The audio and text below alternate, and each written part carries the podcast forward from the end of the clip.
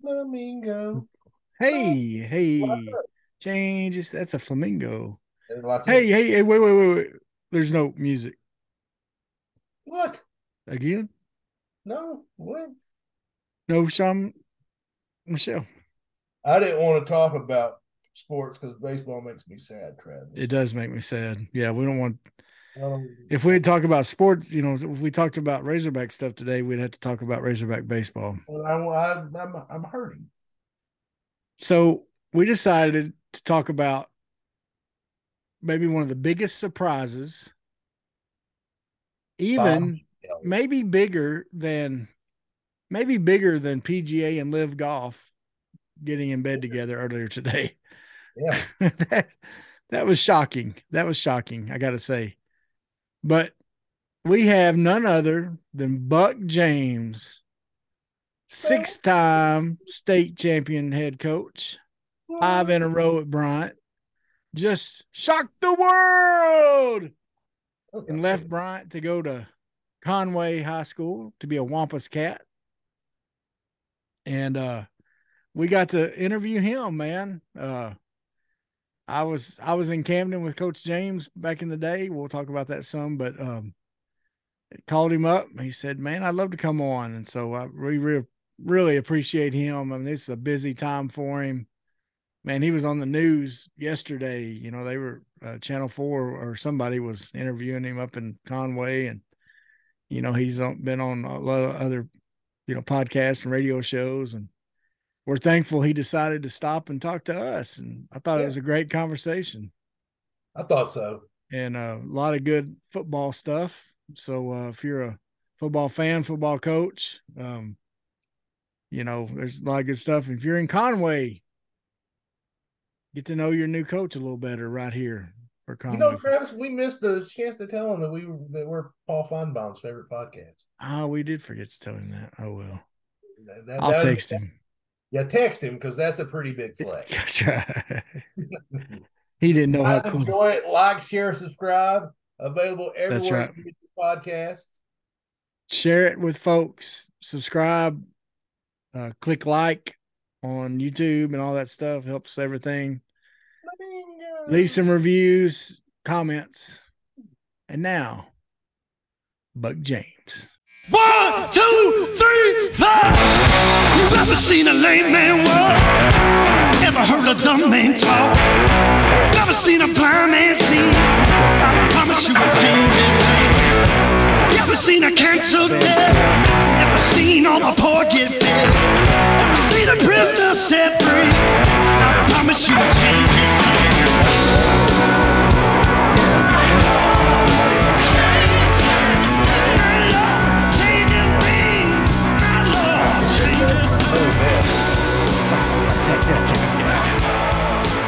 Hey, everybody! Welcome, welcome, welcome. Oh, hold Once up. again- Stop. Stop. What? Stop. What? Hi, I'm Clint. Hey, yeah. Uh, anyway, that's enough out of you, buddy. Yes, sir. Uh, welcome to the Big C Bigger T podcast. I'm Bigger T, Travis Johnson. That was Clint. We don't care much about him because we got a guest today. And Clint, we have coaching royalty with us. we we do. We got future Arkansas coaching Hall of Famer. I guess there's a place for that. I- I'm, I'm sure there'll be somewhere for that. Yeah, Okay. somewhere. No, don't make it. Now count it. Six time state champion, right, coach? Six. That's correct. And one is assistant coach and one is a player. So I've been blessed uh, many times uh, as a football player, coach, and uh, assistant coach. Man, he's got just awards for days. That's right. He got five in a row in Bryant, setting all kinds of records. And then if that's not enough, he goes and gets his name out in all the state media because he decides I've done something good here at Bryant. Now I'm going to go up to Conway and build a a monster up there. Coach Buck James, thanks for joining us today, man. How you doing?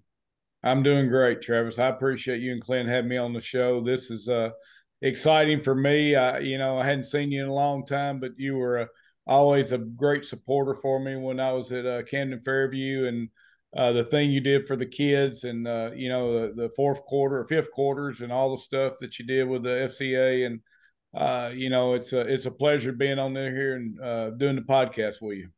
Well, Coach, I appreciate you doing it, and man, I those were some great days having you down there in Camden, and uh, I got to be at the, you know a lot of times in the front seat there watching some great football and watching you build a program there, and then I've enjoyed it as you've done it at Bryant, and now, you know, Clint and I grew up in Greenbrier, and uh, I actually moved to Camden from Conway, so we're kind of you know we that's kind of our old stomping grounds up, and we used to cruise the cruise strip in Conway, so we're excited to see what happens up there for you.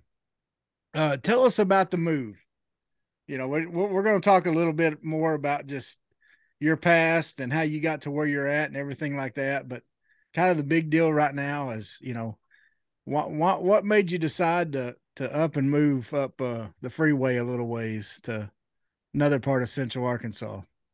I think it was a challenge. You know, I think uh, Conway has a great program and you know they've been really close and they have uh, uh, some really talented players they've had great coaches you know uh, what kenny smith's done mm-hmm. what uh, clint ashcraft's done then uh, what coach fimple's done there is uh, mm-hmm. you know they built a really rock solid program really nothing against bryant bryant has you know been tremendous for me the kids have been outstanding the parents have let us coach them. Uh, you know, we've had uh, great success and really have some uh, uh, really unsung heroes and some assistant coaches. Those guys just do a great job, and uh, you know that's the hard thing is leaving the kids and the and the coaches behind, and yeah. you know taking a, uh, another step in, in your career. At the end of the day, it's a job, and but you know I wear it on my sleeve. It's something that's important to me. It's a it's a passion more than a job for me and uh, you know I pour my heart into it. Uh, you know I, I, want everything to be great for the kids, and you know I want to work with the parents, and you know it's um, it's a tough move, but uh, I felt like it was an opportunity to to to try to better myself and uh, give myself and my family a chance to uh, uh, prosper a little bit better and do some things that gives us a chance to live a little differently and and and work in a different place and you know, have different goals and ambitions. That's great. You know, as someone that lives in Faulkner County, um, I know people are really excited about having you at Conway. Well, I'm excited to, to be there. You know, I've only been there one day, and you know, got to watch them uh, go through seven on seven and a weight workout, and it's been a uh, it's been a you know uh, like drinking water out of a fire hose. To be honest with you, it's uh it's been uh, one thing after another. It, you know, they contacted me early. Uh, you know, it didn't work out till late, and then when it hit and uh, we decided to do it, it it went a thousand miles an hour, and uh, it hasn't stopped. And uh, it's uh, you know, it, it, shocks people. You know, but. you know, you say it all the time. I mean, you know, Nick Saban left LSU to go to Alabama. You know, very um, um, uh, gosh, I can't think of his name now. Uh, left uh, Fort Smith's uh, South Side to go Barry to. Uh, yeah. Barry Lunney. Yeah, Barry Lunney went to from South Side to Bentonville mm. uh, after winning a couple state championships, and you know it happens more often than you than it doesn't. And uh, uh, you know, I don't want to be uh, uh, you know sort of put myself in those guys' category, but but you know I think there's just different challenges, different opportunities, and different. Uh, ways to that uh, you want to see what you can do and you want to see what you can affect kids. And mm-hmm. you know i feel uh, you know that uh, i've been led there to you know for a reason. And uh, hopefully it's not to learn a lesson. Hopefully it's to for to prosper and our, our, kids do well and uh, that we can make a difference in what we're trying to do. That's great coach. Well i i have no doubt and we'll talk some more about the future in conway a little bit later but I want to kind of get your backstory a little bit. You grew up in Pine Bluff, right? That's correct. Now, what school did you go to? Um, I graduated from Jefferson Prep, uh, uh, which is like Pulaski Academy back in the day. Uh, we're very similar type school, and uh, we won the state championship in 1981. Uh, you know, I was always a Pine Bluff school uh, Pine Bluff school guy, and mm. had a chance to go out there and play there and uh, played with some great players. I played with some guys that have been lifelong friends, and uh, we were able to win, a, like I said, a state championship in 1981, and Mhm. uh, you know uh, it was really sort of uh, continued on. I mean, we've had we won one in '94 when I was at Monticello, and then uh, we won one in two- 2012 at Camden Fairview, and then we've won the previous five state championships here at Bryant. So it's been a good run. You know, uh, you know, hopefully we can continue this run just a little bit longer. Yeah. Now, speaking of Monticello, did you now did I hear Travis correct? Were you in fact a boll weevil? I was a boll weevil, and um, I, I I played there from uh, 1983 through 87, uh, and uh, it was uh, it was a great place. I you know I I- it uh, it was a great place for me. The coaches there were very impactful for me, and you know I played with a, guy, a lot of guys that turned out to be great coaches, and uh, you know I had a great coaching staff there that really cared about the kids and Mm. uh, you know, they say it's nothing more evil than a damn boll weevil, and that, you know, nobody knows. Nobody knows exactly what uh, what it's like to play on a, a shoestring budget and in college football. You know, they talk about all the money and the uh, NIL deals and all that stuff. And, you know, we ate we ate uh, peanut butter and jelly sandwiches on the way to a game, and so uh, it was uh, it was a great experience. It, it made me a tough tougher guy, and it gave me a chance to uh, grow as a person and um, and show me that the hard work and perseverance pays off in the long run. And I learned a lot of that when I was at uh, UAM and, and playing football there. Now, when now when you were there, did you were you on the AIC championship team? Now they won it in '79.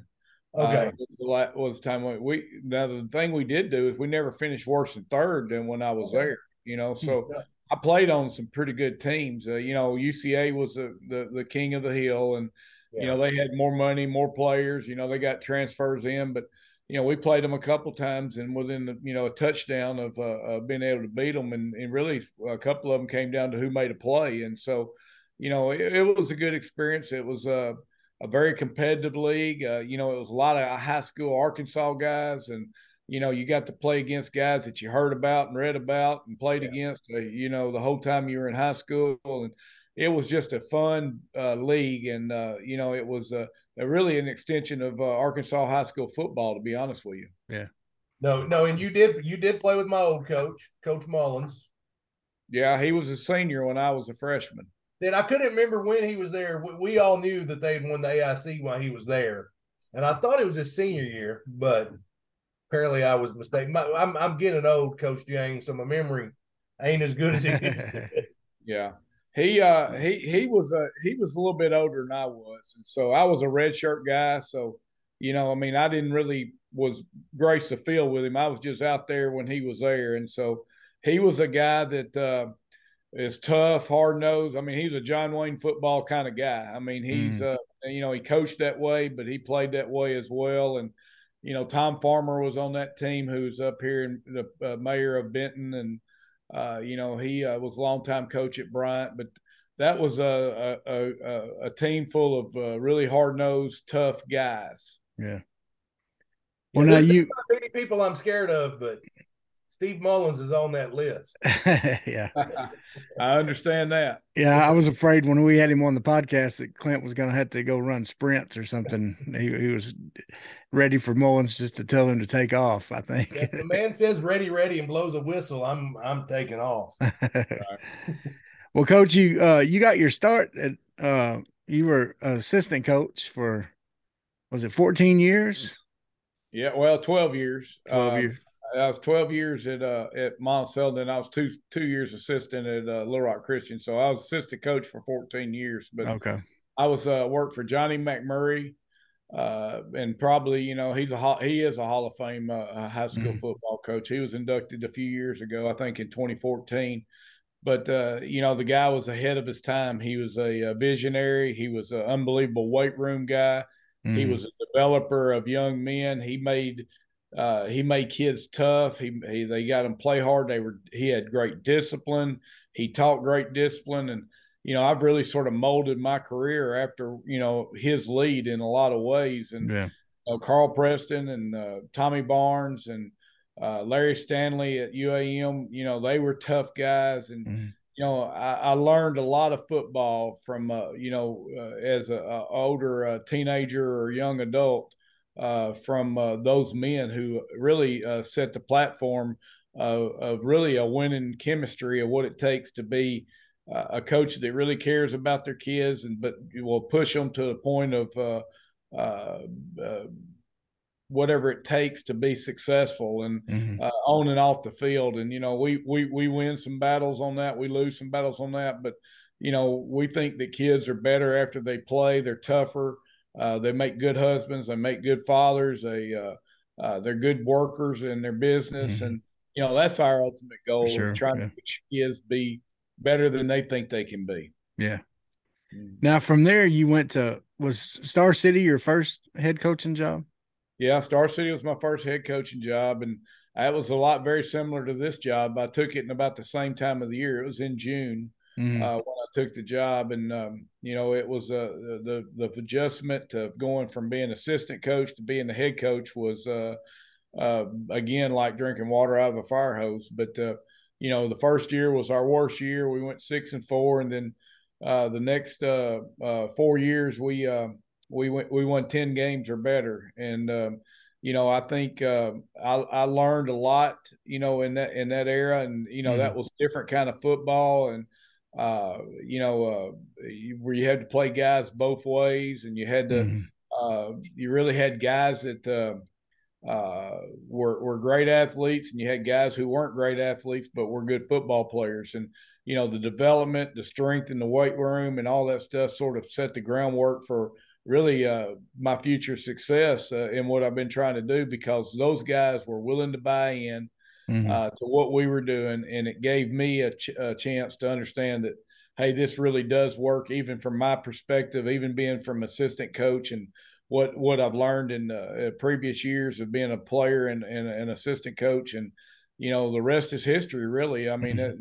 i've been coaching almost it was my 35th year Mm-hmm. And so um, it's been a, it's been a long process, but I still feel like I'm a 29 year old guy. You know, I, I, still relate to the kids, and I still like to do those things. And uh, you know, it's um, it's an opportunity for me to try to uh, uh, grow my grow my uh, vision and uh, get better at what I do and be mm-hmm. relevant. Mm-hmm. You know, yeah. um, there's a lot of merit to what Tom Landry and Don Shula and guys like that did in their era because they were able to win, you know, decade after decade after decade. And what they were do, able to do was adapt to what the kids and what the game was doing. And, you know, uh, Coach McMurray used to say all the time, dinosaurs died because they couldn't evolve. Yeah. And I think, uh, you know, the great coaches that, that, that, uh, prove the test of time, I think, are guys who can evolve. And I think that's what I've learned uh, in those those early years of uh, of uh, my coaching experiences to help me later on was to to be able to change, to be able to do things it takes to be successful down the road. Well, and and and that's a great point, and I and I kind of want to talk about that for a minute because um, at Star City, what kind of offense did you run? We were split back veer. Uh, okay. You know, uh, and I was blessed to have, man, I had two really good quarterbacks. I had a guy named John Furneaux and Andy Eklund mm-hmm. and uh, they were talented, talented guys, and uh, uh, both of them started as sophomores, so they got me, you know, all the way through it, really. But uh, uh, we're guys that were very talented. Uh, we had big running backs. We had a big old offensive line. we had guys on defense that just did what they were supposed to do and played their guts out, and you know, we had success, and you know, that's how much we evolved. Is you know, we started out in in the split back veer, and you know we've gone to the spread. I've been in the I, I've been in the wishbone, I've been in dead T. Uh, you know, hmm. we've been in uh, you know eleven personnel, twelve personnel. We've been in twenty two personnel. We've done it all. So, you know, uh, that's what I'm talking about when I talk about Don Shula, Tommy La- Tom yeah. Landry, those guys. Is that you have to evolve. I remember uh, uh, when they had uh, Danny White and Roger Staubach. They were in the split back set you know, but they didn't run the veer. They threw the football and ran the power game, and that's really what Tony Dorsett did while he was there. Was he he was the, the rusher he was out of out of the split back veer set. So yeah, it was a good offense. It's sort of gone away a little bit, but yeah. the way the RPOs are now, and you read tackles and you read linebackers, all that came from the split back veer. You know, the yeah. RPO now is the same thing as reading the defensive end and it's reading yeah. the linebacker, reading the corner or safety, and so you know, I, I really cut my teeth on the offense that, gave me vision to be able to do uh, what we're doing today. Well, and, and that's one of the things, Coach, I wanted to bring up is, you know, what I've seen from you, because uh, when you came to Camden after Star City, you know, the people in Camden wanted a spread offense, and uh, and I think you saw that a spread offense would have worked there. They were used to running a you know run heavy option. Uh, Coach Glover had, had ran you know just three yards in a cloud of dust mostly. Um, but you had you had brought in and and that's the thing you haven't really you're not known as a coach about I run this particular offense like some coaches are or this particular defense necessarily. You're not what you've done is built it from the weight room and practicing hard working hard. And that's your that's your foundation. Whereas I think a lot of coaches come in and they say well I have this you know uh, this offensive philosophy and I'm going to build on that's going to be my foundation. Would you say that's accurate the way I'm saying that? Well, yeah, I think so. It ain't what you do, it's how you do it. Yeah. And I think, you know, being successful, there's a lot of ways to paint that. And, you know, I think, um, you know, I followed Marion Glover, and and you know, that guy was a a, a tank general. I mean, he mm. was a guy that uh, was military background, and mm. uh, you know, he was a leader of men, and he got guys to play and he had tremendous success at Pine Bluff and you know won several state championships there and following him at Camden you know the kids were really disciplined uh, you know they wanted to run that offense he was in they were tough you know, and it was sort of a buy-in. I, they didn't really want to do that at first. They wanted to stay in what they were doing, and mm-hmm. you know, we stuck to our knitting. Uh, we we saw the future of it. We saw what our sophomores were going to be able to do and how they were going to be able to do it. And we had Jim Youngblood and DeAnthony Curtis and uh, Corey. Um, um, I can't even think of his last name. Uh, but anyway, you're talking about receiver yeah, um, Corey Bailey. Bailey. Yeah, and, yeah. Uh, you know, we had we had Troy Sharp and all those guys, and we had guys who really, you know, uh, could stretch the field. And you know, uh, we saw we had. I think we ended up winning uh, four games that year, and I think three of the last four games we won. We beat El Dorado, who was the conference champion that year, and mm-hmm. Uh, we came back the next year and went ten and zero, oh, and uh, you know, and from there it was history. I mean, uh, we, you know, we got beaten a couple state championship games, got beaten a couple semi games, and then had a chance to win it in 2012. And you know what I what we did worked. It's just it didn't work at first. And you know, I can say the same thing everywhere I've been. I think the first year we were at Monticello, we went through it. The first year we went to Star City, we did it. Mm. You know, uh, then when I went to uh, uh, Camden Fairview, that was our worst year, and then you know, I went to Bryant and and it, and I learned. I, I you know I, I, cut my nose off, spiked my face some at those other places, and mm-hmm. you know we ended up winning nine games the first year and made it to the semifinals, and that was the first time that a Bryant team had ever been uh, past the second round or won a second wow. round game, and so we had a little bit of success. It it, uh, it it, it it carried over into the next couple of years, and then you know, we were able to get on a win streak. I mean, I think we won 53 or four games in a row. We won five state championships. Uh, you know, it's all been a process, and it's been a mm-hmm. process mm-hmm. at every school and how you go about the offense, how you go about the defense. We've always been a four front team, but we play three front uh, defense too, mm-hmm. because mm-hmm. sometimes you're not going to have D linemen. And, yeah. uh, you know, we just try to fit what our kids can do, and we try to do the best job we can to – uh, get them to buy into what we're doing, and then try to play winning football. Yeah. Now you mentioned one of one of the names you mentioned. I, of course, you know you and I's paths crossed in Camden, and uh, one of the players that I enjoyed watching and everybody enjoyed watching was uh, DeAnthony Curtis. How good of a high school football player was he? Well, he might be one of the best high school players of all time. If he would have been in Central Arkansas, there's no telling what what kind of fanfare he'd had. But you know, the thing I can always say about DeAnthony, I say it to today, is he was a better person than he was a mm-hmm. player. Mm-hmm. And uh, I think that made him a rock star. I mean, you know, when we go play places, we had all those guys Jim Youngblood, Avance Askew, Brian Christopher, Leotis mm-hmm. Porsche. You know, the list goes on and on. But it was like a rock show. I mean, uh, you know, there were people lined up at the bus when we got off the bus to go play t- other teams on the road, and they just wanted to see those guys. And yeah, you know, uh, they were a, a, phenomenal group of me, young men, and uh, they were very talented, but uh, they played the game the right way. You know, it's just that you know, we had to be be able to learn how to adjust. And I think that you know the big thing is we get down into a big game, and you know I had to learn that situation too. I mean, you know, mm-hmm. it, it, ain't how you do it; it's how you finish it. And mm-hmm. you know, I think uh, you know we got down to a couple times we got beat. Uh, we actually scored more touchdowns than the team that beat us because we never had a kicker. You know, we we, yeah, we yeah. you know had a hard time with extra points and field goals and stuff like that, but you know, sometimes you play the hand that you're dealt, and you know, sometimes you get a good hand, you get beat anyway. And but those guys were uh, instrumental. You know, the buy-in that they had as sophomores and what what what they had to do to get to where they were set the table really for the the next uh, seven or uh, eight, seven to ten years. And yeah, it was a, it was a heck of a run. I, you know, people up in this part of the state now don't remember all that. Yeah. But uh, down in Camden and down in that area, they'll never forget the run that we had and what those guys were able to do for a community, a school, yeah. uh, and, and, a football team. It was unreal. Well, I, you know, says to this day that DeAnthony Curtis is the best high school football player he's ever seen in person. Yeah, he's you know, and I and I watched. You know, I was in Conway when Peyton Hillis was in high school. Yeah, I was managing a sporting goods store there, and and so I was at Conway games all the time. Um, I was you got to see Cedric Cobbs play in high school quite a bit.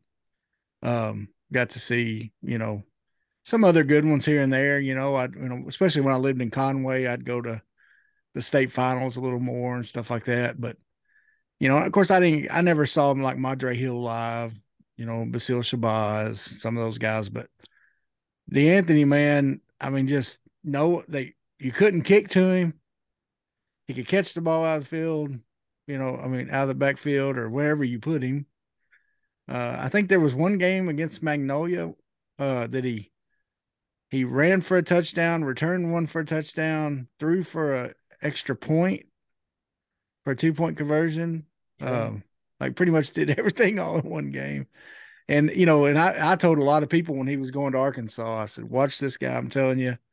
And uh, of course, things didn't. You know, like a lot of college guys, sometimes things don't work out. But um, and like you said, great guy.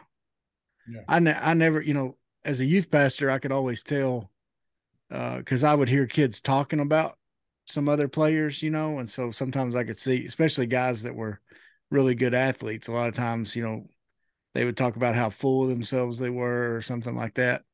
I never heard that about DeAnthony.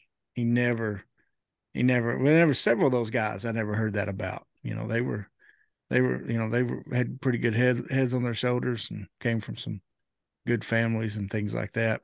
Um, now, one of the things, Coach, I wanted to mention, um, you had something come up, you know, that no coach would ever want to deal with in in uh, Camden with uh, a young man named Kyrie Neal. Uh, tell a little bit about uh, his story. Well, Kyrie was a, a a guy that played for us. It was uh, he had incredible size. I mean, he was six four, six five, uh, two hundred seventy five pound ninth grader, and uh, if you remember correctly, you know he played for us in the state championship game as a ninth grader, and mm-hmm. you know a guy probably that was going to be a can't miss big time college football player. Had professional size. I think he wore a size twenty three shoe, and uh, he contracted staph uh, through a bruise in his back, and you know we don't know where it happened or whatever, but uh, Kyrie um, uh, suffered uh, you know the same staph that we have in our nose and everything. I mean, it's just uh, common as it can be, and it attacked his spinal cord and went up into his brain stem, and he had a, a bunch of seizures and strokes and uh, Kyrie was paralyzed from the neck down uh, from that time on and never played it uh, down his 10th grade year. And our football team and our community surrounded uh, Kyrie and, at that time and his family and uh, did everything in their power to try to help, uh, help you know, mm-hmm. them through that tough time. And Kyrie, uh, you know, when we were seniors, I mean, well, back up a little bit, when Kyrie was uh, a sophomore, junior, you know, uh, he comes down on the field and we're up pretty good in uh, in the state championship game and less than a few minutes left to go in the game. And uh, Kyrie comes down and I think it almost paralyzed our kids. You know, I mean, they just wanted to do so much for him and celebrate, mm-hmm. Understanding, you know, the, the all the emotional uh, things that they went through and. Mm-hmm we end up losing the game, and um, you know it was uh, devastating. We like to never even got the kids back into the dressing room, and you know they we learned a lot of life lessons. And then uh, when Kyrie senior year, you know we got the chance to win a state championship, and he was a big part of it, and able to come down on the field with us, and mm-hmm. you know uh, we they paid homage to him all the time. Uh, you know when they came out of the, tunnel, they would point toward the press box and you know, they played the whole game for Kyrie. You know, they didn't let it get mm-hmm. away. We were down at halftime, if you remember, and you know the guys fought back and uh, you know ended up beating a really good Batesville football team and yeah. uh, being down at halftime. And you know, it just a a very emotional win, but uh, you know, a guy that impacted a community. Uh, you know, a guy that's life was cut short uh, at a way too young of an age, and yeah. had so much potential and you know, I, have never gone a season without thinking about what Kyrie meant to me and his family and what, mm-hmm. uh, you know, he meant to our football program and what he meant to me as a person. And, you know, he never had a bad day. He always smiled. He always uh, was fighting and doing what he had to do. And, uh, you know, a, tra- a tragic moment, tragic uh, part of time in my life and coaching career. And it was very difficult to uh, overcome but um, you know, Kyrie lives on in my heart, and, and mm-hmm. I'm sure all those guys that played in, at that era, and uh, you know, he was a, a, very special young man, and it tells you life is short and it's not always fair, and it's something that you have to do to, you know, you have to fight through the tough times to make it to the good times. And sure. Kyrie's, you know, in a good place right now, and he's smiling down at all the guys that are doing what they do and doing how they do it, and um, you know that's what makes this world go around. Yeah. Well, I tell you, I I'll tell you, coach, and you talked about the community, but um, you did a great job of rallying the community also, and you and your wife Jennifer uh, served him and his family well during that time. Uh, helped them get a house, helped them get a van, helped them get generators, and helped them with a lot more than that. I know, but that was just the things that I knew about. Um, you know, got the and you kept him. Uh, you know, you would have the jersey on the sideline all the years he would be in school. You know, I think you had that. You know, number ninety six there on the that would be hanging up on the sideline there by the benches, and um, you know, it was a. I'll tell you, it was a special moment when y'all won that championship in 2012 and all the players went to go shake Batesville's hand and they and then they circled back around and um, they uh you know all gathered around Kyrie. Well, you know, of course, I was there watching that and cheering and everything, and it was just an emotional time. I don't think there was a dry eye in the house, but I remember uh, going and uh, driving home that night. The game was on the radio. They delayed the game on the radio because Arkansas basketball played uh, during the time y'all were actually playing the game. So, like, the Buzz didn't do it live; they did it later and I remember uh, Trey Shapp and uh, whoever was Bob White or whoever was helping him uh, call the game. When they saw as they're calling it, they were they saw the players go around Kyrie, and they just shut up because they were they were balling too. They just couldn't take it, and that was just a special time to not only win that championship but to win it what would have been his senior year. Um, and I got to go, you know, I got to bring him to the home games with the church van, church bus right. we had, that big old uh, monstrosity of a bus we had. But uh, I'd always rag him because he was a Portland Trailblazer fan. I said, man, why do you like the Trailblazers? but no, he was in. But uh, anyway, that was a um, that was a tough time. But like you said, I think those kids learned so many good lessons there. Now you left Camden and um, went up to work at Little Rock Christian and kind of took a step back and as an assistant coach for a couple years. Tell us about what those years. What are some things you learned during that time as you went from being the head guy back to being an assistant for a couple years at a great program up there and had some some good years there. Um, what what are some you know, how did that time affect you? Well, it was, uh, you know, sometimes in life you got to take a step backwards to go forward, and mm-hmm. uh, you know that was a time in my life that I probably needed that. And uh, Johnny Watson, who's an old Camden guy, uh, was the athletic director up there, and um, you know, he, he graciously uh, hired me as assistant coach and assistant athletic director, and Jeff Weaver was the head football coach. And you know, they let me install what we do in the offense in the, in the off season program and the weight program, and mm. you know, they went from you know a, a three and seven team or four and six team to we won six games the first year, and then you know we went twelve and one the second year, and you know it was. Uh, it was great experience. And you know, um, you know, I, I tell people all the time, I don't believe I could have had the success at Bryant that I had if I hadn't have gone to Little Rock Christian. You know, it gave me a, a different perspective a little bit. Uh, mm. on, you know, the type of kids and uh, what you want to be able to accomplish and how you want to be able to accomplish it. It gave me a chance to look and see how other people do it, and uh, you know, gave me a chance to reflect on what I could have done or should have done or would have done. Uh, you know, uh, there's not a lot of pressure on the assistant coach like there is a head coach. And, you know, the thing I wanted to do is I wanted to do the best job I could for him because, you know, I felt like uh, I was in charge of helping his career. And, uh, mm-hmm. you know, I didn't want hit to let him down. And, uh, so it gave me a different perspective on what I, you know, how I viewed the game of football. And, uh, it was a it was a great learning experience, and I and I and I don't believe I would ever got this job at at, at Bryant if it hadn't been for that experience. So it was uh, one of the best things I ever did. It shows that you can you you don't have to go forward all the time to be successful. You can mm-hmm. take you know, side steps or you can go backwards and you know you can do things that will give you a chance to have success later on down the road and uh, that's what Little Rock Christian was able to do. They were good to me and my family. You know, I enjoyed those kids. They were a lot of fun to coach, and you know, it was uh, it was a good time.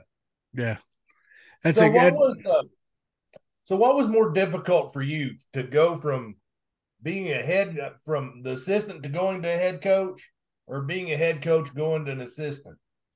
I think it was uh, being an assistant going to be a head coach. I think you know, when I went to Star City was I knew the big picture when I went to Little Rock Christian. I knew what he needed, what he wanted. I knew what what it was like to sit in his chair and you know, I could reflect on what I would do if I was him. And, uh, you know, I'd been there long enough to, to know uh, exactly what the head coach needs, even when he don't say it. And so I think it was a lot tougher when I was assistant coach and then went to be my first head coaching job than it was to be the assistant after being a head coach for so long.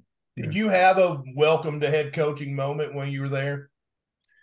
Uh, you know, Probably not. I, I you know, I, I, knew my role, you know, and and, yeah. and I didn't um I didn't try to I didn't try to you know do anything but you know stay in the background, do my job, do it the best I can. Uh, you know, and and Coach Weaver was really good to me. I mean, he gave me a lot of flexibility. You know, I coached the offensive line, and you know, I don't think there's anything more fun than coaching offensive linemen. But uh, uh, they, uh, uh you know, those kids really responded. We had some guys that were some real overachievers and uh, played really hard and and uh, weren't uh, uh big old strong football players. They what they were is they had big hearts and they had uh, big time uh, motivation and to play and be as as good as they could possibly be. Yeah. Now, of course, from Little Rock Christian, you go to Bryant, and um, I guess was it your second year y'all won the state championship? Or third? Third. Third. Okay. Um, and uh, I'll tell you one one of I I think I told you a little bit about this, but uh, I had a cousin that I got a cousin that lives up there, and and uh, we were at Christmas get together, and him his daughter was uh, I think she was just going into high school at the time or something, and uh, they were asking me about you about it was the time that they hired you, and uh, I said, well, look, here's what I can tell you. I said, uh, I said, Bryant will win a championship within three years. And I said, and also you're going to start noticing all your football players are going to start looking like men. I said, you're going, I said, that's one of the things I noticed in Camden. I said, he, like the weight room and the way you're dedicated to the weight room and, and the way you preach that to your guys, they're going to start looking different. And, uh, you know, the next year we were getting together at Christmas, they were like, man, all these players look different. and his daughter was like, all my friends that are football players, they all got muscles now. even the scrawny ones. so, um, and you had a, you know, of course, you won that one your third year, and then, you know, five in a row. Um, talk about some of those uh, Salt Bowl games. What was that like coaching in that? Well, that's it's it's crazy. I mean, it's uh, you know, I think the first year, I think there was a little over thirty thousand, and I think the second or third year we broke the record of uh, attendance for high school football game, and uh, you know around thirty eight or thirty nine thousand people. But it, it was a it was big. It was bigger than a state championship game, far as the week goes. The press conferences, mm-hmm. everything that goes along with that, and mm-hmm. it had a lot of hype with it. Uh, you know, but I think more than anything, it uh, it, it, gave you a chance to uh, prepare in the off season. I mean, uh, mm-hmm. if you know your first game's going to be in, th- in front of thirty thousand people plus, oh, uh, yeah. it's going to motivate you to get ready. And I think that's what it's done for our football team more so than anything. But you know, uh, the thing that we had to learn here at Bryant is, you know, North Little Rock was really good when I got here, and I mean, mm-hmm. they beat the brakes off of us uh, about four four times, I think, four or five times, and um, you know, and then we finally beat them in the state championship game. Mm-hmm. And you know, we got better every time. I mean, the first two times we played them, they beat us the inch of our life, and you know, made us like it and ran the score up and everything that they could do to beat us. And then, mm-hmm. uh, you know, as we, we as we grew, you know, our kids kept chopping, you know, they kept chopping the wood, and and uh, you know that was a huge moment when uh, we were able to beat them in the state championship game because we hadn't been close in years, and so you know it, it, it taught it taught our kids perseverance, hard work, uh, mm-hmm. dedication to what you're doing, uh, gives you a chance to be successful. And you know, I think those are things that you know that I can take away from Bryant is that uh, the kids never gave up. They never quit fighting. They never quit trying to get better. They worked their tails off. Uh, and and they won. You know, they won in big games. They they showed up in big games. They played really well in big games. Uh, you know, I always say big time players make big time plays in big time mm. games, and you know that's the difference in championships and guys who win a lot of games. And mm. uh, champions find a way to get it done. And if you look over the history of football, or whether it's in high school, college, or pro, uh, you know, there's guys that are willing to do what nobody else is willing to do to do what they got to do to get it done. And I think that's what uh, you know these kids did here. And uh, you know, I, like I said, there's a lot of coaches that are involved in this, assistant coaches, and you know, a lot of parents that let us coach the kids. I, I can't say that enough. It's everywhere I've been, the parents have let us coach their kids. I know sometimes they go home and shake their heads and go, "This guy's the craziest thing I've ever met in my life. I can't believe this is happening like this and you know they get upset or mad or whatever but you know my motto's always been sort of be comfortable being uncomfortable mm. uh, you know try to be the best we talked about 212 and you know what the difference in you know uh, winning the 400 in the uh, in or the 100 or 400 in Olympic me- uh, medals or Olympic games uh, the difference in a gold medal and no medal at all is less than a second mm. and you know, this extra inch of uh, effort, it's the extra degree of uh, effort, it's the extra uh, effort that you give every single day in your practices and your eating habits, your hydration habits, everything that you do, practice or whatever. Mm-hmm. It's the extra degree of effort that gives you a chance to be successful. And that's what we preach to our kids, but our kids have got to buy into it for it to work. And that's what they did. Now, and you just mentioned it, but explain um, you know you've carried the mantra with you the you know the theme i guess the motivation deal 212 212 degrees explain what that means well, that's when water boils, you know, and uh, you know, I mean, I guess I grew up my whole life and I knew water boiled, but I didn't know what the temperature was. But mm. you know, at 210 or 11 degrees, water's hot, and at 212 degrees, water boils. And when you can boil water, you can produce steam, and steam can produce a locomotive, an engine, or anything else, and can propel it. And you know, I think it's it's it's a metaphor giving kids a, a opportunity to say, this is, you know, I can be trying, but am I trying it at the extra degree of level that it takes to be successful? And you know, I didn't make it up. You know, I sort of borrowed it from a you know a guy I was at a, a coach's clinic and at a Walmart business meeting, and I ran into it. And uh, mm. you know, it's something that uh, you know resonated with me and gives me a chance to to to understand what it takes to be, you know, a, a ball player, what it takes in life, and you know, if if it was easy, everybody would be doing it. You know, and the game of football is under attack, and uh, you know, it's uh, it's harder to play now than it ever has, and there's a lot of people that try to, you know, kill the game of football through concussions or heat or whatever the case may be. But to me, it's still the ultimate team sport, and you you know, you can take big, strong, good-looking guys that can run and jump and do all that stuff, but you got to have those guys who can't run and jump and you know won't wear a, a, bathing suit in public. But you've got to have all the guys it takes to be a player. It's got to be uh, you know, the the big ones, the little ones, the rich ones, the poor ones, the the ones who are willing to give great effort, the ones who are willing to follow and do the things it takes for your team to be successful. It it, it attacks the whole realm of people in this world uh, that uh, can play. It's black, white, rich, poor, the whole smear, tall, yeah. short. You know, it doesn't matter what religion they are, it don't matter where they live or where their parents work or anything. It matters what they can do on that football field together. And I think that's the beauty of the game and, and trying to find ways for kids to be successful and metaphors that give them a chance to understand where they're at and what they need to do, I think are is big time stuff. Yeah. you're a better person than me because I would have I would have totally taken the credit for 212. Like, I, I, made it up.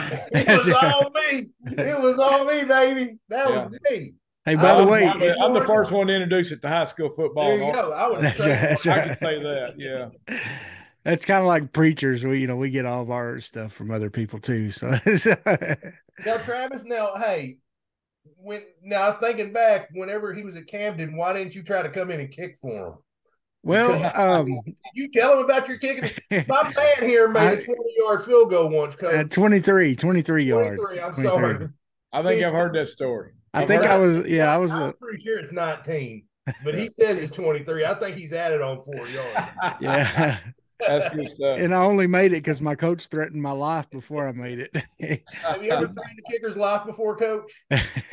Well, you know, I, I, if you ask him, probably yeah, but I don't. coach Buckner, uh, I think you know Bill Buckner. Um, I, I coached he, with him at Little Rock Christian. Oh, there you go. Yeah. Yeah. Well, he grabbed me by the face mask and he looked me in the eye because I just kicked extra points and I was just a punch through. But this was on the left hash mark. It's like a 23 yarder. We're playing Dardanelle to uh, get our to it was at the time we were tied for conference champion. And he grabbed me by the face mask and he said, Are you gonna make it? I said, yeah, Yes, sir. He said, If you don't, I'm gonna kill you. I was like, Okay, it's gotta go through. And it, but it just barely went through. But anyway. Um clear the crossbar about that much. That's right. Well, Coach, uh, one of the things too that, and me and you talked about this on the phone the other day, but I wanted to bring it up. Well, first of all, eh, when you're going to Conway, are you? Um, I know you're kind of getting there late now. Um, are you mainly keeping your coaching staff that they have in place, or is there some spots you're going to fill there, or does that still kind of wait and see on some of that? Well, some of it is. Uh, coach Richardson, who was a receiver coach, just took the head job at Little Rock Central. Oh wow! Okay. I have a re- I have a receiver or a coaching position open, and yeah, uh, you know, um, uh, this is the first. I mean, this is the first time I've gone in somewhere, and I don't have, get to take a lot of guys. And you know, I told those guys I want them to be successful. I want to work with them. I want them to, you know, uh, adapt and me and me adapt to what they're doing. You know, I'm willing to learn their offense, learn their defense, and I told them, you know, I might put my uh, uh, stamp on it or my, you know, a, a curvature or something mm-hmm. about it. But uh, for the most part, you know, they've been playing good football. X's and O's are what they are. You know, we just got to make good decisions. We got to know what we're going to do, when we're going to do it, and how we're going to do it, and then uh, play great defense uh, and be strong in the kicking game and uh, give our kids a chance to be successful. And you know, and I want them to be successful. They all got families. Uh, you know, this more than a job. They've got you know houses. They got kids. They got kids in school. Mm-hmm. Their wives have got jobs, and you know, it's uh, it's huge for them too. And I want them to be comfortable. Uh, trying to do what we do and, and us work together and give us a chance to have a chance to be successful. And, uh, you know, that's really what I'm trying to do. And, and uh, you know, I've learned a lot over the years, but I want these guys to be successful, and I want them to stick, uh, you know, to the plan that what they want to do is in their career and what they've been trying to strive for, and just try to make it better all together. Well, and, and that's one of the things I wanted to bring up. You've you've done a really great job that I've seen, and um and I haven't watched it Bryant quite as close, of course, but I know in Camden you did a great job of bringing in some young guys that were hungry and that were just some great coaches. And I and and my my favorite example was Coach Burnett, who's who's uh now the head coach at Hot Springs and turning that team around at a you know what a lot of people would say would have been a tough place to turn a team around and he's doing a great job there. Um, of course with the assist from mackenzie james your son now. Um, but uh you know i remember in camden you know you you were needing a defensive coordinator. And um, i think in that in 2011 the your defensive backs were kind of a weak spot. They were you know their teams would just kind of you had some short corners and they just throw it up on them and that was kind of a tough spot for you. And you ended up needing a defensive coordinator. And I thought okay he's going to go get somebody you know some you know like one of the best coordinators from you know 3A or 4A or something like that and bring them up. And Clint he goes and hires a guy that had been a coach for 1 year from Gurdon who had never called the defense had he uh, no, he hadn't. He'd been a uh, defensive back coach, and uh, the the uh, head coach was the defensive coordinator. But uh, you know, Coach Burnett, you know, speaks for itself. I mean, he changed the whole culture of our program. Uh, you know, he he he's done the same thing at Hot Springs. If you mm-hmm. remember before that, the head coach at Monticello, Randy Harvey, was my defensive coordinator. Mm-hmm. He's the head coach now. I brought Jet Furneaux with me, who was the head coach at Star City. Yeah. Uh, then I brought uh, well, Robert Hooks. in, and uh, he's the head coach at West Memphis. And he was, was fresh out of college when you got him, wasn't he? All those guys were young, and uh, you know, really, that's what I've done everywhere I've ever been. You know, as I've hired young guys that want to work and want to do it, and that's the way my staff is sort of made up here. You know, I hired Julian Jones. Uh, as my receiver coach, he's offense coordinator now. He played for me at Star City, and mm-hmm you know, I, uh, Quad Sanders uh, was uh, never coached a high school down in his life, and he, I hired him as my defense coordinator, and we won face five state championships with him. He got the head coaching job at Jonesboro, and then when I left, he hired him back here at Bryant as the yeah. head coach, and so his first head coaching job took me 27 years to get, and he got it, and he got it an assistant job in five years, and yeah. you know, so I've got about you know, seven, eight guys that coach for me over the career, you know, over my career that are were young coaches, up and comers, and they all been head coaches. And you know, I'm as proud of that as I am anything else. I, have got some really good coaches here.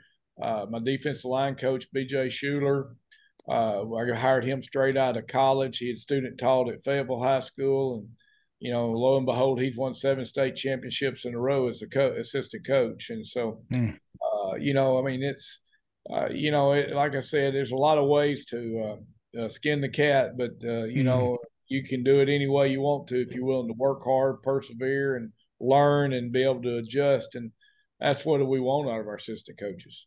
Yeah. Well, Coach, uh, we're excited to see what happens, and as you head up to Conway, and and of course, you know, you're going to a team there that you know they've had some success here recently, like you said earlier. You know, they've some coaches have done a great job up there and you're getting to walk into a program that you know just needs that little something extra to get over the hump. And of course one of those humps was y'all last year you know yeah. the last few years. So um you know i one of the things you do a great job of and i and i want you to talk about this for a minute is you get the community involved. Um you you do a great job of of not only getting the parents but the community, the businesses, uh, churches, and all that involved. Talk about how important that is uh, for the football program. Well, I think it's huge. I mean, that's what high school football is supposed to be about, you know.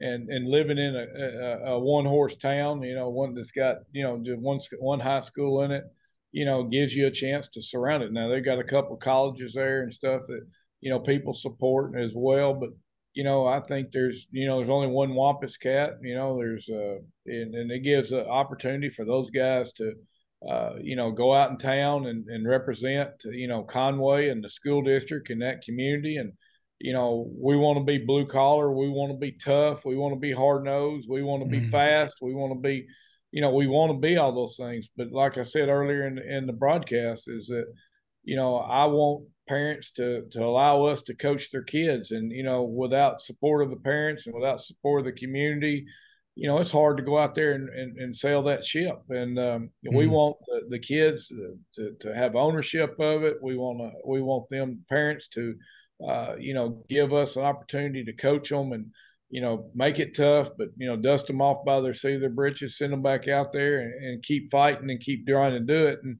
I think that's what uh, makes great football. High school football is, uh, you know, it's it's still the king. I mean, it's uh, it's uh, what communities yeah. do on Friday night, and they want to see good ball games. They want to be entertained. Uh, you know, the cheerleaders, the pom squads, the, the band, all that stuff is involved. So you get to see many facets of what's going on. You get to see what a type of community it is, and it's a great show uh, chance to showcase who you are and what your community is, and especially when those people get there early and they stay to the end of the game and they cheer yeah. and stuff. There's not anything better than that, and you know that's what uh, high school athletics is still about. And uh, hopefully, uh, you know, we can continue that. Hopefully, our parents will buy in, our community will buy in, because you can't do it without money, you can't do it without support. You know, you still got to have financing, and you still got to have you know, guys that willing to do the job and roll their sleeves up and go to work and do the do it the right way.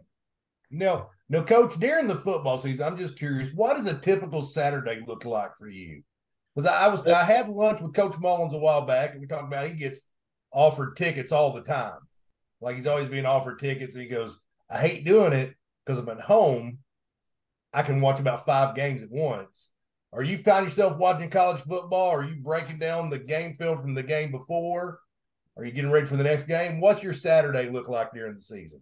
Well, we we typically give our guys off on Saturday, our coaches and our players. You know, we tried to finish everything we need to do to be ready for Sunday afternoon uh, on on Friday night. And you know, uh, college, I mean, high school coaches want to see you know their kids play in college or whatever, or watch college football and uh, you know I wanted to get a chance to go to church on Sunday, and so what we try to do is work out our, our meet between uh, time you know church lets out and time to go back to church, and uh, you know our Saturdays really I want them to spend with their families. I want the kids to go deer hunting if that's what they do, or go uh, uh, do what it is they do as a family, or just sit around and do nothing, but we typically give them a Saturday off. Uh, you know, I spend time. I, you know, I had a kid, a couple kids that played college football, so I've went to their games. Uh, I've go and watched guys who played for me before uh, our, our, previous years. I go watch them on Saturday sometimes, and sometimes I just watch it just like a fan on TV. So, uh, but I really try to spend time with our family and and and uh, our coaches let them do that, and just uh, try to chill out a little bit and let them let them uh, get ready for the next week. Well, Coach, um, like I said, we'll we'll we'll start to kind of wrap it up here, but uh, I'm excited to see what happens in Conway. I think that's a community that's ready for somebody like you. Um, and you know, I I just think back to uh, back in Camden when you came in there. Uh, I was kind of a new youth pastor there, and um, I I remember they uh, Jim Cross brought you to a pastors meeting at Allen's restaurant they had just hired you. And uh I was uh I was at that meeting and and me and my pastor were there and you were you got to talking and you you know you were talking a big game you know and I thought I thought okay we'll see. And and I and you said a lot of things and you said you know you're gonna get the community.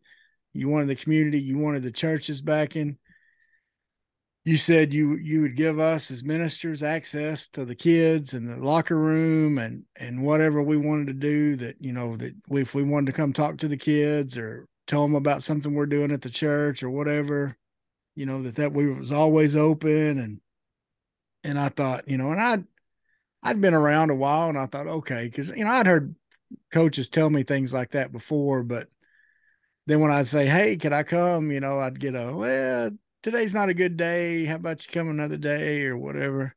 And so I kind of left that meeting thinking, okay, we'll see. You know, we'll see if he's if he follows through on everything he said.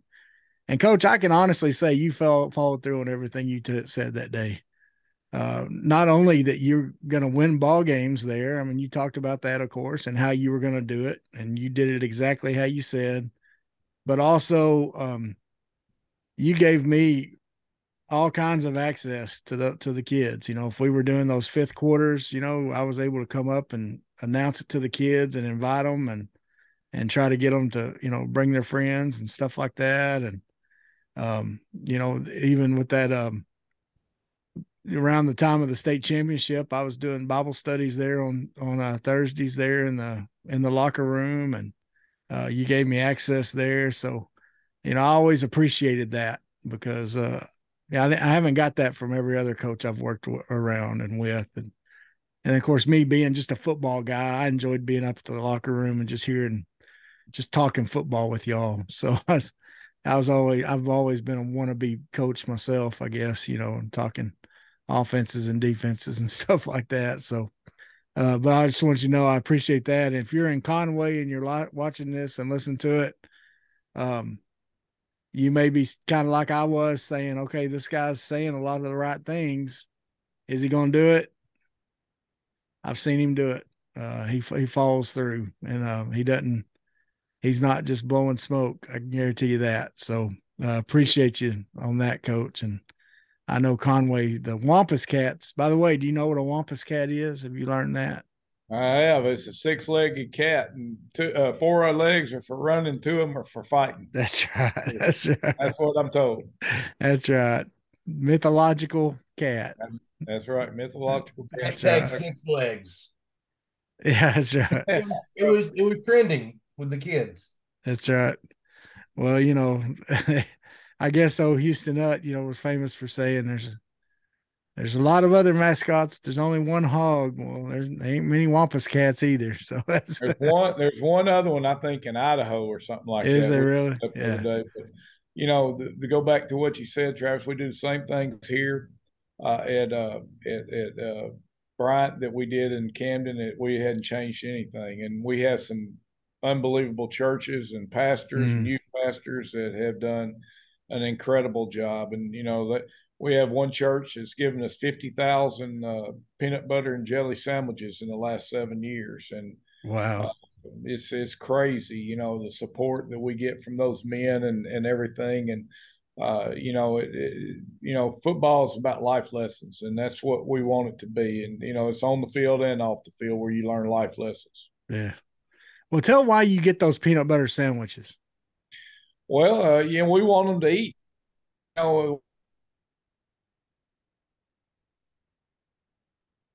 it is now. I mean, people are busy. We try to have uh, you know plenty of them for the kids after practice or before practice, and uh, you know it's a quick snack, but it's you know it's got you know 10, 10 to ten grams of protein, and you know we try to do chocolate milks and stuff like that, and give them a chance to uh, you know, try to get about 30 or 40 grams of protein while they're at practice and or while they're at school. And, you know, if they'll eat their other meals and get some of that while they're at before or after practice, they get a chance to fuel their body. And if you fuel your body and you work hard, it's going to grow and get better. And, and that's what we want our kids to do and try to get as many grams of protein they can in a day because they're they're they're nuclear powered. They're running 100 miles an hour and you know, they're burning it off as fast as they can. They're not like we are as we get older, but those guys had to learn to take care of their bodies and fuel that truck and give them a chance to go out there and plow and, and work and do the things mm-hmm. it takes to be successful.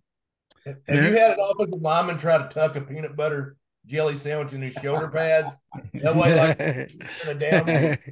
I, I, haven't seen it, but I I promise you, there's probably not anything that doesn't happen. I would have thought about it. I don't know if I could have had the guts to try it, but I'd have just see me over there in my shoulder pad. Man, I don't know if I could have drank a chocolate milk during practice. that would have that'd have been rough.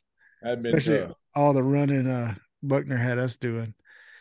Well, coach, uh, yeah, and, and that's a that's a great because you know teenagers by nature just don't eat a lot of protein. I mean, they, they're eating they're eating um, you know ramen noodles and little Debbie cakes and A lot of carbs, a lot of sugar. pizza and stuff like that. And so um, getting that in them was what helps them build up strong. And I can tell you, when you left Camden, the quality of the Friday morning prayer breakfast went down. Man, when I would go when you were there, they y'all had a spread over there at Emmanuel. I guess Dr. Rainey would do it, I guess, or Dr. whoever. Rains. Rains, yeah. And man, that was you'd have a spread, you know, it'd be biscuits and gravy and eggs and and bacon and sausage and everything. And uh it kind of got a little, you know, they they I guess they just couldn't afford to do it as good after you left or something. I don't know what happened, but they was it got a it, it wasn't bad, but it was still not as and not as uh not as big of a meal as before. Well, coach, man, we do appreciate you big time coming on here and um, talking to us a little bit, telling your story a little bit. And, and we are excited. Better than a shark poking the eye. That's right. It wasn't too rough. That's right.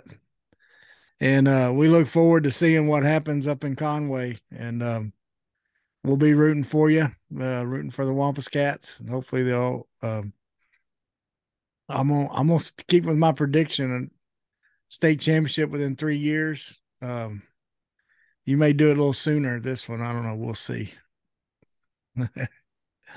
I know you don't want to make any predictions there, so uh, I I can be the predictor. Well, we'll see. You know, we're going to give it our best try, and uh, you know, it should be, you know, it's going to be a great process, and you know, hopefully, uh, we can put it together and do the things it takes, and uh, you know, time will tell, and uh, hopefully, uh, we'll get a big buy-in from our kids and and our community, and and be able to roll with it. That's great. Well, we're looking forward to it, Coach. And um, folks, subscribe, like, share, all those good things. Check us out on uh, uh, you know, let people know about the podcast. Uh, share it on social media, all that good stuff. We appreciate you. Uh, check back with us, Coach. Thanks again. Have a great uh, have a great evening, uh, Clint. Good job.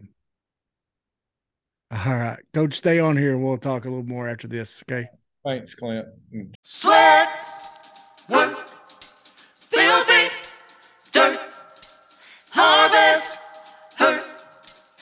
kingdom come.